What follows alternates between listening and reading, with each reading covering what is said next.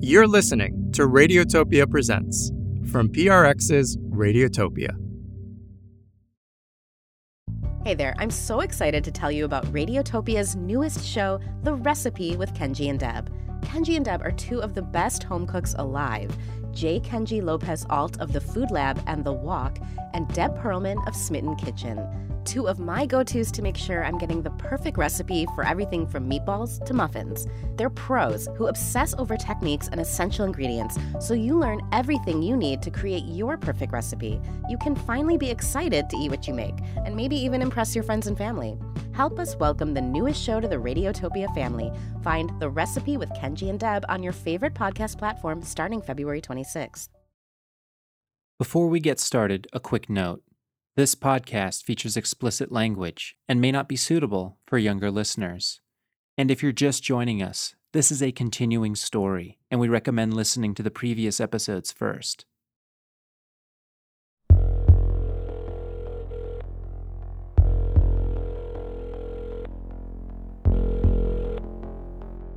This is Bobby. Leave a message.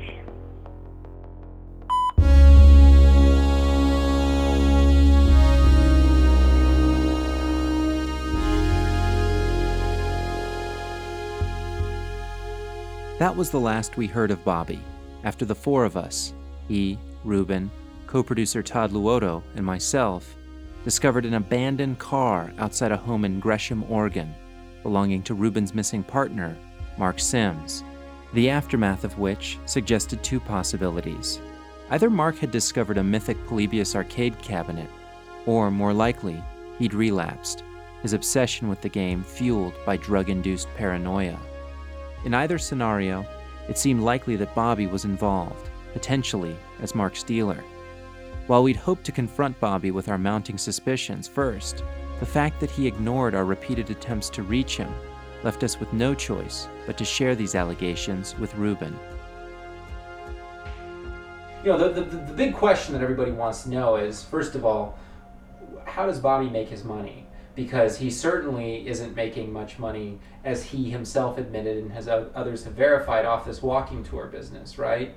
Some people have said that he still lives at home with his mom, although we haven't been able to verify that.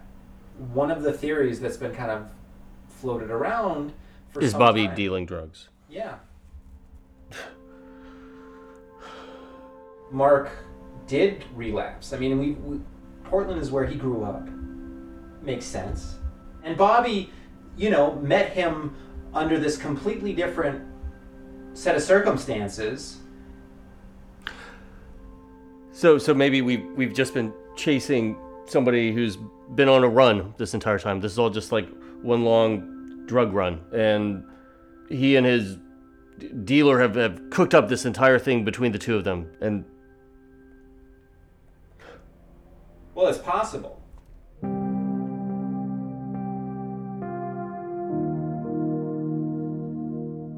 Can can I can I accept that Mark could have relapsed?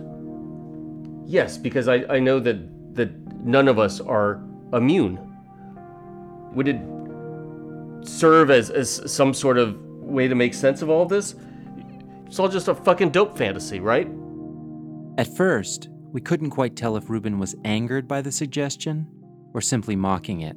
speaking out of concern for you, the the notion that you know this whole time we've been consorting with Mark's dealer. We're talking about speed. I, I, I don't buy him as any kind of drug dealer. I absolutely cannot see it.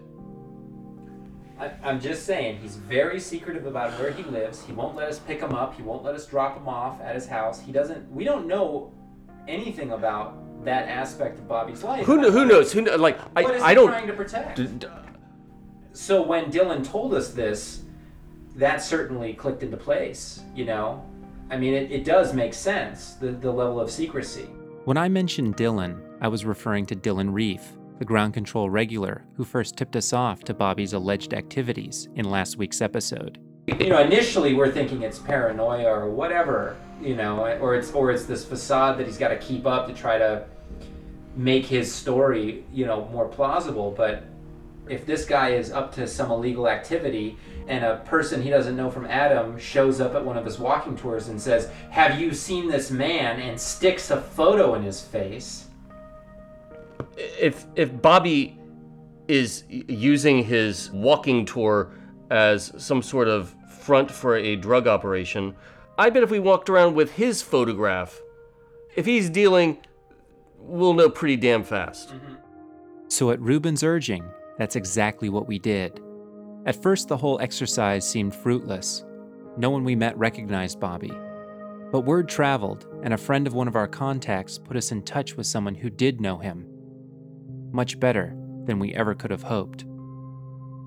I was just coming out of a complicated situation and didn't really yet have any friends and like kind of started to know my coworkers, but still was, you know, pretty alone a lot of the times. And so I saw it as like at least like a friend.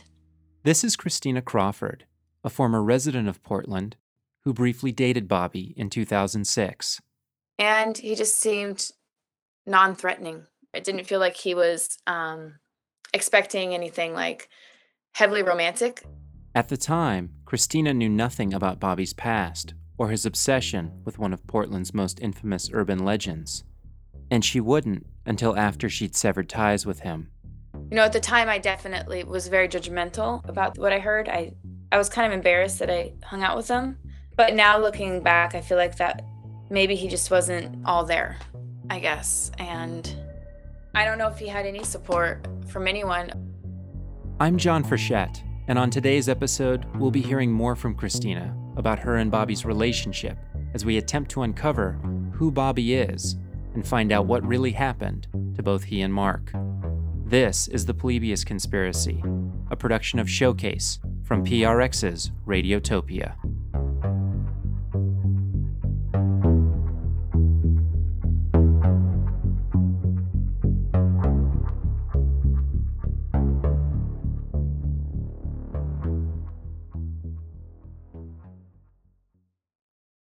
Portland is uh, where I grew up, actually outside um, a southeast area, uh, more towards Gresham. And I left to originally go to school, and I was following a boy, and that ended up not turning out so well and got a little bit toxic. And I just needed to restart and didn't really have anywhere to go. So I went back to Portland to um, assess like what I wanted to do next. The place I worked at was right around the corner from another coffee shop that I would go to before work and after work and kind of spend time at just because I didn't really have any friends at first. It was here that Christina first met Bobby, who was another regular at the coffee shop. They'd make small talk. He was friendly and kept things light, a familiar face, always bearing a smile. And I would read the Mercury. It's like a local newspaper and read the I Saw You post, which are like local people posting about a misconnection of sorts. We met at the waterfront. Me, the shirtless smoker with the long red hair and the Scorpio and snake tattoos. You, the amazingly cute free spirit with the dark glasses, eclectic jewelry, and the job making sandwiches, reads one I Saw You post to give you an idea of the type of content one might encounter. Chris was addicted to the section. It was her guilty pleasure, and she would often share the most entertaining posts aloud with the staff of the coffee shop. And then one day, as she was reading through the posts, she had the uncanny feeling that one of them was about her. Like I knew it was me because it was something like over the top about how when I would read the Mercury, I laughed so hard it was like I couldn't breathe. He actually posted about me in that exact cafe that I was at and described me and even went to the extent to describe that I worked at the restaurant around the corner. So there's Christina, sitting at her favorite coffee shop, reading the Mercury, and there's a post in the I Saw Yous about a young woman who frequented that very coffee shop, religiously reading the I Saw Yous and laughing until she couldn't catch her breath. At first, she figured it had to be one of the staff there messing with her, but none of them fessed up. The next time she saw Bobby, she found out who the author was. And um, he asked me out actually right after that. And I thought it was so sweet and like surprising. And it was like he really just wanted to get to know me more. And then, you know, and it just led to like that one date, which led to another. Like I didn't expect it to even last a couple weeks, you know? Mm-hmm. So why did you go out with him? I kind of feel bad. I was like bored. I was like bored and lonely. And at least like he didn't pressure me physically. I didn't feel any judgment from him. You know, I expressed what was going on with me, and he was very respectful of that, I will say. Was Bobby a fun date? Uh, we went and saw some movies together. We went on a, a couple, like, just walks, nothing overly intimate, not sexually, yeah. I, I get the feeling almost he didn't really do relationships. If I touched him, it almost startled him. As their friendship developed, so too did the mystery surrounding certain aspects of Bobby's life. When Christina mentioned her exes, Bobby wouldn't reciprocate, and any direct questions about prior relationships only elicited vague responses. He was similarly guarded about his source of income, only revealing that he didn't work a day job. You know, if we went out to eat and he paid, I thought it was generous and I'd try and give him money and he'd always just be like, I'm fine, I got this, or you have rent to pay, implying that like he didn't have rent to pay. You know, it kind of just seemed like either he had come into some money at some point or his family had money. Not a lot of money, but enough to where, you know, he he was comfortable. We asked Christina about the rumor that Bobby might have been dealing drugs. No, I don't think that would be true at all. I don't think he'd ever uh, to do and or especially to deal. I got no indication of that. But as with us, Bobby never disclosed where he lived. I actually never even went to his house and we'd always meet somewhere. His secrecy was never an issue. If anything, it made Christina feel safe. Um, I guess part of it was I just didn't see myself, I didn't visualize myself taking the relationship further, so I wasn't too concerned. It, I think it would be different if it was a real it was an intimacy relationship. If I wanted to spend the night, that would be different. But I didn't have that desire. He was almost like st- it was like I couldn't actually get close to him even if I wanted to. And so I never got I never felt stressed about being around him and giving him the wrong idea because I don't think that's what he wanted. He seemed sometimes just desperate to just not be alone. And I guess I was too. But that feeling of security dissipated as some of Bobby's secrets began coming to light. I saw him during the day, like a day that I didn't have to work, but I was in downtown Portland. And when I saw him, I kind of went to go follow him and then realized that other people were behind him. And I hadn't even crossed the street before I realized that he was actually giving a tour. I couldn't figure even out what he was talking about. I didn't get close enough, but um, I don't know. It just didn't feel right. At first, she wondered if Bobby was ashamed of his job that being independently wealthy was an image he'd constructed create a mystique. If you talk to someone and you're like, What did you do today? and they tell you, but you know later on that they're omitting a part of themselves, it just seems like it's going down the wrong path. Thought I was just not going to talk to him for like a you know a day or two. I I just sat on it, and that's actually when I started to ask people more about him so all of it kind of came together at once. And, you know, I got stories about him that were very bizarre. This was the first time that Christina had heard anything about Bobby's alleged abduction. Up until then, she'd kept their relationship, which I'd put in air quotes, a secret from the few friends she'd begun making. I kind of, I hate to say it, but I kind of just stopped talking to him completely. I never even asked him about it. Looking back on it, it felt like it brought up a lot of emotions of um, kind of betrayal. For Christina, whether Bobby's experiences were real or invented, the thought of dealing with that kind of baggage proved overwhelming. I also think that I'd come to part of the end of where the relationship was going to go. I don't know if if that was why I you know, I used it as maybe an excuse to dismiss him. Like I had a great reason not to talk to him. And then I found out that, you know, he might be crazy. I didn't answer his phone calls. I kind of stopped going to the coffee shop. It was a week or so of calls and voicemails. And then when I didn't return them, he just didn't pursue it after that. It wasn't long after that Christina left Portland and went back to school in San Francisco, where she thought little of her brief time with Bobby She hasn't seen him since that afternoon in 2006. Since then, on the odd trip back to Portland to visit, her friends occasionally bring him up, teasing her with the memory. But on the other side of all we'd been through, it was hard for us to find the humor in it. Because in the time we'd spent looking into Bobby's life, connections to him, whether casual or intimate, were few and far between. Aside from his sporadic walking tours and appearances at ground control, from all we could gather, Bobby led a lonesome existence. 2006 was a critical year for both he and Polybius. It was the year that Stephen Roach went public with dubious claims that he'd co designed the game. Bobby has said that Roach's post was the fuel that inspired him to tell his story in the flesh on the walking tour, instead of from behind a keyboard and screen. We had to wonder if 2006 was significant for another reason, and those few weeks with Christina had been Bobby's final attempt at leading some semblance of a normal life. And when that didn't work out, all that was left for him was Polybius and his story.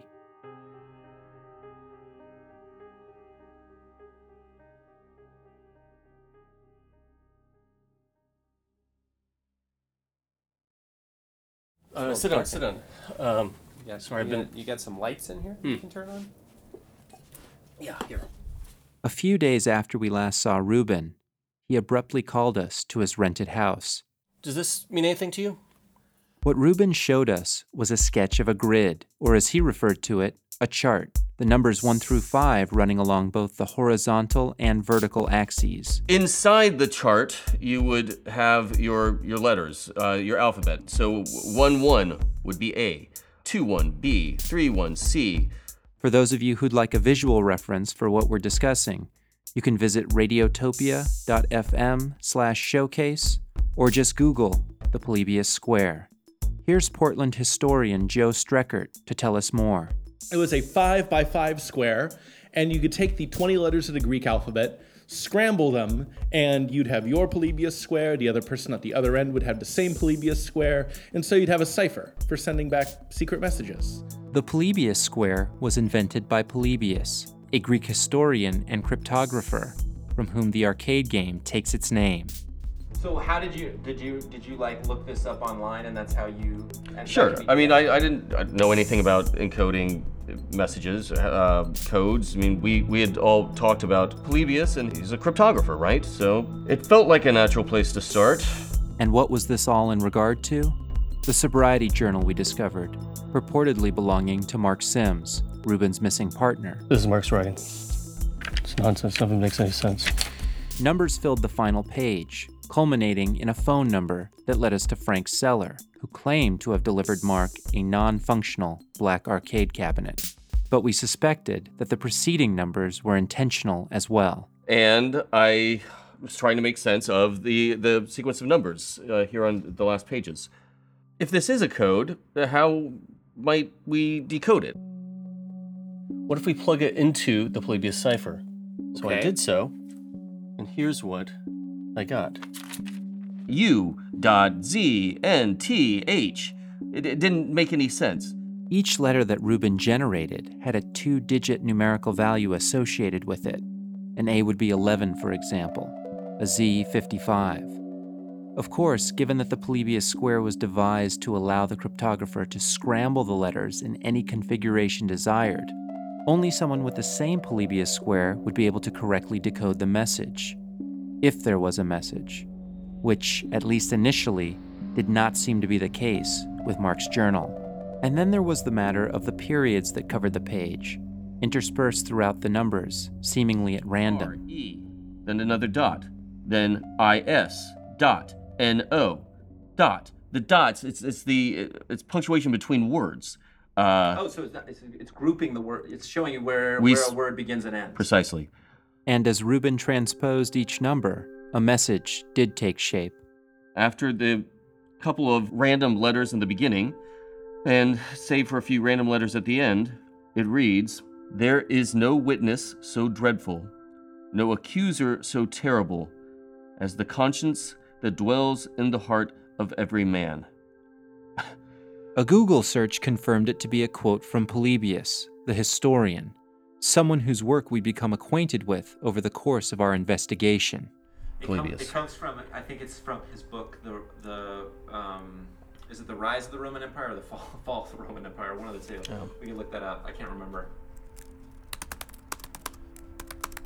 Uh, Rise. Rise of the Roman Empire. It's from the Rise of the Roman Empire. Okay. Yeah. you know, I read this and uh, I it felt like Mark was reaching out. I mean, you know, it, it feels like an accusation. So he's talking about your conscience. That's what I thought. I mean, it, it, it could be. It seemed like an overly complicated way to stick it to someone who cheated on you. Why, why is he encoding it, one, and why is he quoting Polybius, two, which is, I mean, I guess, is that some sort of a, are we supposed to take this as some sort of a verification that, like, yeah, this is why he came to Portland? Well, that bothered me. If uh, if Mark wanted me to find this, if he left behind this journal to be found, why encode it? If he's sending a message, what what if we never think to, to plug it into a Polybius square? It could just as easily be an accusation of Bobby, right? No witness so dreadful, no accuser so terrible as the conscience that dwells in the heart of every man. Yeah, it's like No witness so terrible. Some confession of his or something. Well, I'm not going to say I fully understand Bobby, but why would he be copying to this sort of like indirectly, right? But it feels like a big, you know, it feels like a big tease in a way, doesn't it, to you? There was a third possibility we entertained, however unlikely that the code came from one of the arcade games Mark had been stockpiling in the garage of his rented house.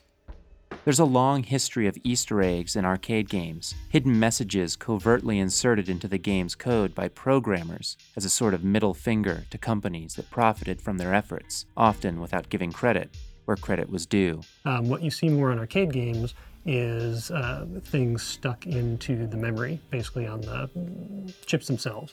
That's Clay Cowgill, one of the owners of the Portland Retrocade Ground Control. If one were to remove the, the memory chips, be it mask ROM or EEPROM or something like that, read it in on a, on a device capable of just pulling the data off without executing it, and browsing through the text, a lot of times you'll find little messages, you know, if, if you find this call sort of things.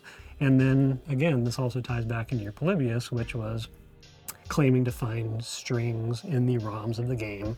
That's sort of the the evidentiary portion that we like to look for, and somebody knew that if they were actually hoaxing it to say is okay, yeah, we did look through this, we found the following text. None of this is to say that if the code was taken from one of the games Mark purchased, that it was a real Polybius cabinet.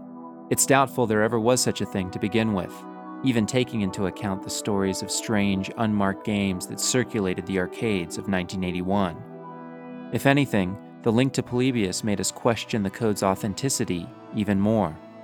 But there was still the question of the leftover numbers that bookended the message, none of which made much sense at first, either too large to use with a cipher, or seemingly random when transposed into letters.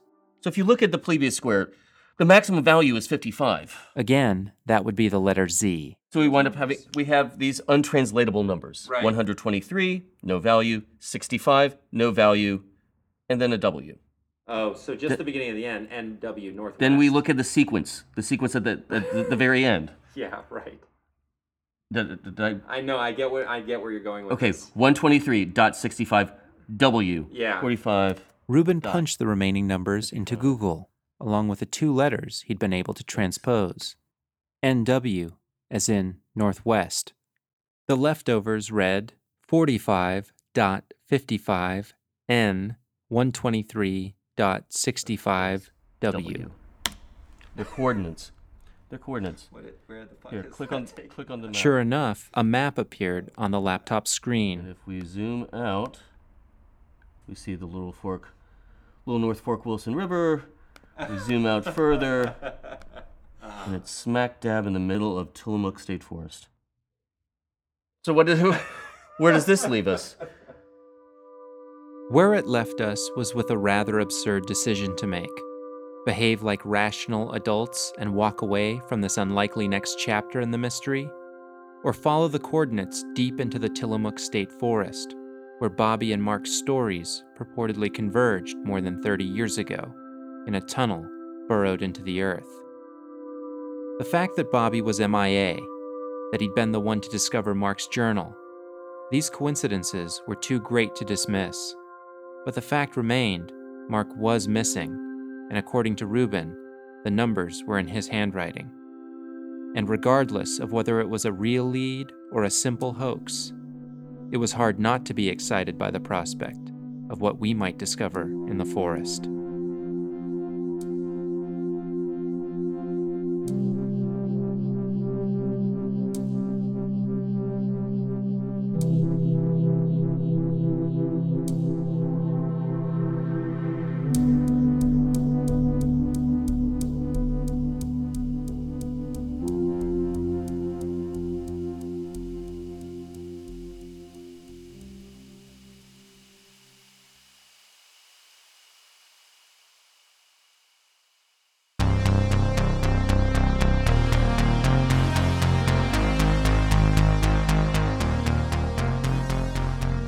Polybius Conspiracy is a production of Showcase from PRX's Radiotopia.